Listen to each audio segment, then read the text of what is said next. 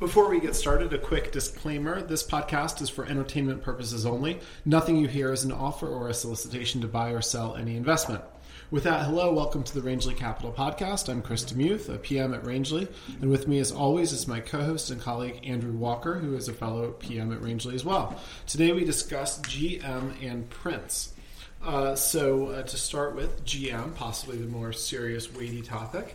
Uh, General Motors uh, has recently been uh, getting activist pressure from investor uh, Greenlight Capital, uh, run by billionaire David Einhorn. You know, if you have $900 million, you're just a guy, maybe a kind of rich guy. but once you cross that number, then you're like, it's kind of, it's the American equivalent of being sir or having a title. You're always billionaire David Einhorn. Uh, it'd be very, uh, very demoralizing to lose that in the process. Uh, but there, the, the, Silicon Valley, the comedy on HBO. Uh-huh. There's this great scene where they've got these crazy venture capitalists, and there's this guy, and he's like, "I'm a member of the Three Comma Club" because he's a billionaire, and then uh-huh. one of his investments goes bankrupt or something, and he goes down to 950 million, and he freaks out. He's like, "You guys have to sell for a premium. I need to get my third comma back." in, in terms of personal consumption, it really, I mean, you can't buy an aircraft aircraft carrier. But other than that, you really can fly uh, private. There's nothing much after that, but uh, but ego, and there's probably plenty of that. Uh, in any event, uh, he only owns less than a percent of the stock, uh, but he well, came he, up with a plan. Well, Andrew, what do you think of his plan? Look, he owns less than a percent of the stock, but it's ten percent of his portfolio. So yeah. you know, I, it's tough it's tough. Sometimes you'll see activists saying something, you'll be like, "Oh, they, I'll do this too." I'll be like, "Oh, they only own two percent of the company," but if it's that big of a piece of your portfolio, you clearly have every incentive to see the company do well and do what's in the best interest of the company. Sure. Uh, and now, you might just be right. I mean, it's a pair of fresh eyes, and uh, yeah. Uh, you might just be right. Now, his proposal here is to split the company stock into two stock, mm-hmm. what he's calling the dividend stock and the share appreciation stock, and he argues by doing that, the, co- the company's uh, the total value of that would be worth fifty dollars per share versus I think it's around thirty five today. Uh, you know, I, I get what he's saying, but look, to me, this is this is the example of financial engineering. Uh, three, four years ago, he proposed this for Apple. Apple. He was he was proposing they issue what he was cheekily calling iPrefs. And to me, this is financial engineering kind of at its worst. You know, if he thinks the shares are undervalued, he should be pushing the company to buy back shares, which would increase value for all remaining shareholders instead of this kind of one-time pop by playing this financial gimmickry. But you know, I can also I, I can understand where he's coming from. You know, I think that in both cases he kind of had a fallback plan. Uh, I agree with. I, I would associate myself with everything you said. I think that it was a gimmick, but it's also a revealing gimmick. And by that I mean maybe they would accept his plan, but even short of accepting it, laying out the value, just even as a mind mental exercise, if what he said is true, maybe you should own the stock today. Maybe that could help uh, their market valuation. Um, you know, I mean, he emphasized, he said GM's trading at uh, 5.6 times PE, not normally a metric that I overly fixate on, but it's more useful at the extremes, and this one is extremely low, at least the lowest in the S&P 500. And uh, my thought, though, is I question philosophically whether it's GE's G, excuse me, GM's job to, as he said, reveal the value. I think it's GM's job certainly to build cars. It's GM's job absolutely long term to enrich owners. Uh, but you know, I've always thought that being underestimated is a wonderful thing. Some of the managements that are best at creating value for owners are terrible, and in some cases, intentionally terrible at revealing that value.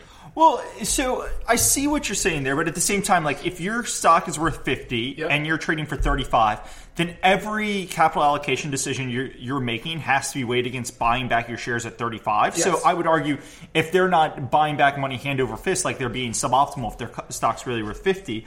I do think it's interesting. You know, I've seen even Warren Buffett owns G, GM now, or I, I think it's one of his lieutenants who's actually bought it, but even uh, Berkshire owns GM, and everybody fixates on this 5.6p number. Yeah. Uh, and it's interesting to me for two reasons. A, a auto manufacturer is just a pile of leverage. So these things they look very cheap on a price to earnings metric, but if you went and look at them at, at, kind of you, you back out all the pension expenses, you back out all the debt and everything, they start to look less cheap. Mm-hmm. And the other thing is, you know, you generally look at a PE ratio not uh, not absolute but relative. Yeah. And in that case, GM is right in line with where Ford, with Volkswagen, Fiat, where all of these guys are trading. It, on every metric, they're all pretty similar.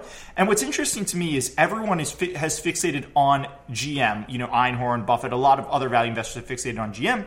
And it's interesting to me they do that because if I look across the spectrum, Ford is, is controlled by the Ford family. They own a special class of voting shares. Uh, Fiat's controlled. Volkswagen's controlled. The French manufacturers, uh, the French government effectu- effectively controls them.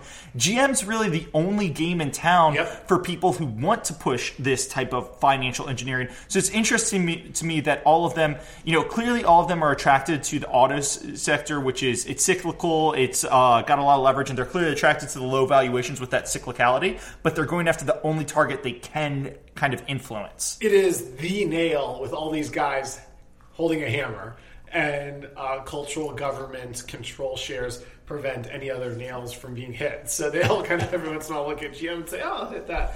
Uh, you know my thought on this plan i didn't think it was crazy. I don't think i would have necessarily supported it and, and gm did not. Um, but have thought also that if this let's just stipulate that this value could be realized or it could be revealed that, that the value is there. Um, but it's the kind of thing that a broker, which uh, every day they engage in financial engineering, it's not the same epithet, epithet that it is with a, a car company. They could just create a derivative, or They- they, could create, they could just have a synthetic offering that would be very easy for them to hedge, where you could own the dividends of GM and I could own the growth. Before I, I used to work at a private bank, and a lot of them will do for high net worth clients. They'll do exactly what you're saying, and basically all they do, look, they buy the they buy the stock and they'll sell a call against it, right? And if you buy a stock and sell a call, you can kind of create your own divi- dividend by capping out the call. So they do that, and that's a great way for them to get commissions while kind of pitching their clients on something interesting. Uh, yeah, you know, I. I want to turn back to the valuation. You know, the one thing I think is interesting is if you look at the valuation, uh, car companies are cyclical. Right now, we're selling about 15 million uh, light autos right now. Uh, so we're kind of not not on the high end of the peak. In the crisis, it went below 10, but 15 million is kind of bumping up against where the cycle's starting to get a little hot. I think it is interesting to think like you know with ride sharing, people with ride sharing and self driving cars coming. You know, no one can say Uber's not taking a lot of share are people less likely to buy cars going forward? Will there be lower auto sales going forward? And if that's the case, yes, GM's valued at 6x today's trailing PE. But if you look forward two years and think, oh, we're going to sell 20% less cars because 20% fewer people will own cars because ride sharing takes a lot of cars and less people need to own a car. You know, that five, that 6XP with 20% less uh, sales, it starts to look an awful lot like 15 or 18X. And that's before you start thinking about Tesla and electric cars, self-driving automobiles and all that. So I agree it looks cheap. It looks cheap. There's a lot of leverage so you could do really well if things work out here, but I think there's a lot of risk in the auto sector right now. Though, you know, they're clearly a friend of Donald Trump and he wants to encourage them. He might give them some tax breaks and things that could make things interesting as well. Einhorn did very much in his letter emphasize this as a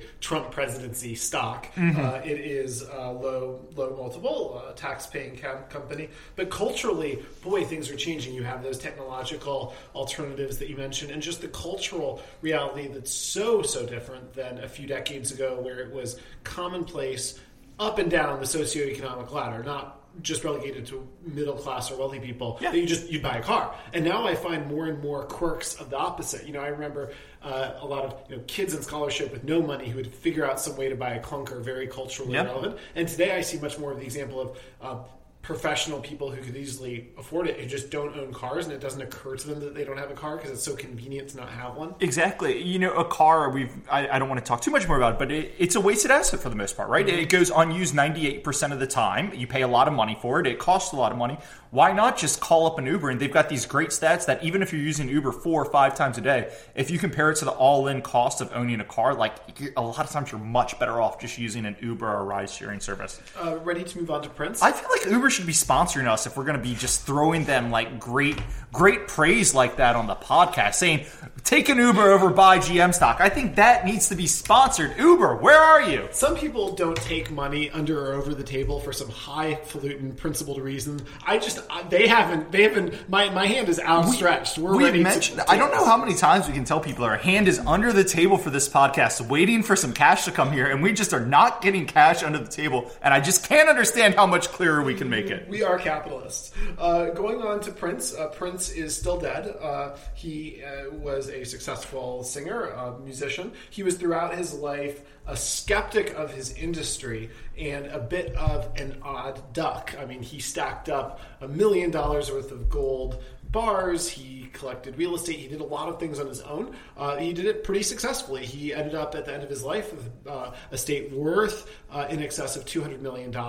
He did not have a lot of the sort of sophisticated financial connections that you normally would in that circumstance.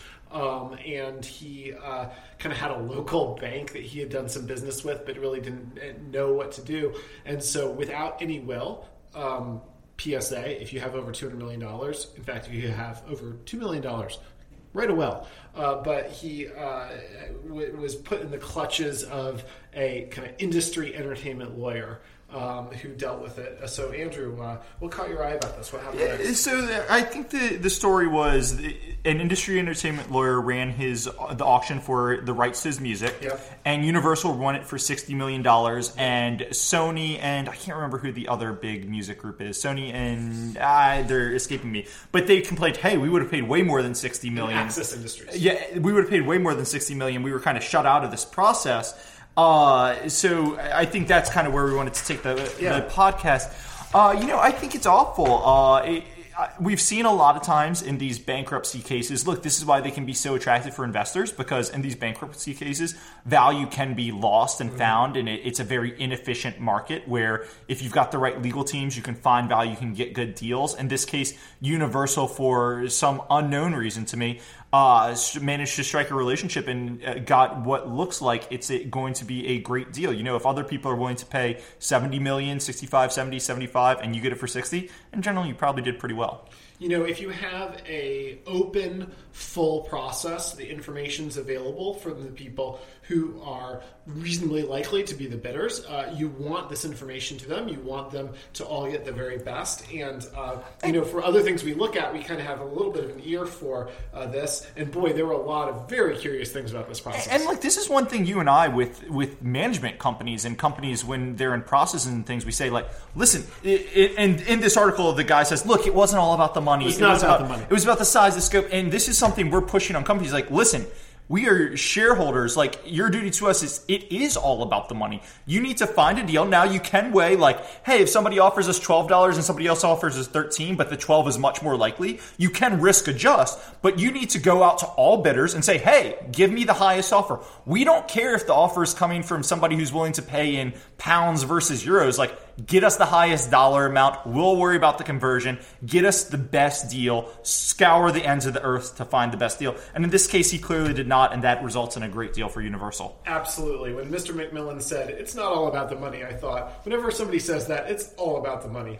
Uh, he said that he weighed factors such as the company's size, scope, expertise, copyright management ability, and executives. And I thought, and that was his conclusion on why he rejected Sony yeah and sony Warner. which, Like, sony, which is either the first or second largest uh, music company in the world like of course they could do all this and you know what's interesting to me so I think he did this. I think he rejected all this because the other people wanted to buy the. He mentions in the thing, oh, everyone else wanted to buy the rights, and Universal was willing to license, and we were only Yeah. looking to a license deal. So it seems that's why he did it because I, I think a license deal might have let him like keep his job longer or something. But man, he was. If you do the math in this article, he gets a five percent commission on anything that was paid, and it sounds like Sony and the other bidders were willing to go above sixty-five million. Uh, Universal one was sixty. Do five percent. Just call the difference five million. Five percent on that is two hundred fifty thousand dollars. Like, how much is he get pay, getting paid to manage this estate for the license deal? That he'd rather have his job and manage that licensing contract than get five percent and the two hundred fifty thousand dollar upfront commission. Like, woof, these things are expensive. Yeah, no, I think he wanted all of it, or as much of it as he could get. Uh, his excuse was so curiously worded. He said the other uh, bidder for the merchandise rights, um, they wanted to buy rather than license, which wasn't an option the state was considering. But I read that a couple times now. That's completely circular. He is the estate. He's representing the estate, Yeah. and he just rejected them out of hand for that, uh, just to keep uh, keep his work. Um, Though I, I will say, because I'm kind of remembering the Prince's thing, and if I remember correctly, there was a big thing when Prince died that he didn't license any of his rights. Uh, he, he he he didn't license any of his rights, but in this case, everybody else wanted to buy versus license, so it seems like that would have been in line. I don't know. Well, the, don't the know. whole point of money is you have this medium, so you don't have to judge the counterparty's intent. When they're buying with cash, you take the high bidder. I think he was trying to sort of do what Prince did in his lifetime, but if Prince had strong feelings about this for after his lifetime, then he should have written it down in the will. Uh, and, uh, you know, uh, the assets, the estate, and all of our resources are for the living. I mean, it's not for the dead. We're not we're not kind of Egyptian uh, uh, death worshippers that are trying to do this for somebody else's case that they never even made themselves. Well, you're not an Egyptian death worshiper, not. but I, I don't want to speak for all of our listeners who, you know, if you're an Egyptian death, if you want us to be Egyptian death worshippers, our hands are under the table. Just, just give us the money, and we might, we might do it. If you're an Egyptian death worshiper, uh, please be sure to follow and rate us on iTunes, Stitcher, or Audioboom. Uh, also, send us an email about this. An angry email will be fine. Uh, uh, I, I didn't have anything else. Is that a good place to lead off with disclosures? Yeah, I, I- I've got no disclosures and nothing else. I, I have nothing on GM. There are some things about it that I'm looking at, but don't own anything to disclose yet. And I have no relationship prior or future with Prince. Okay, perfect. Talk to you guys next week. Bye.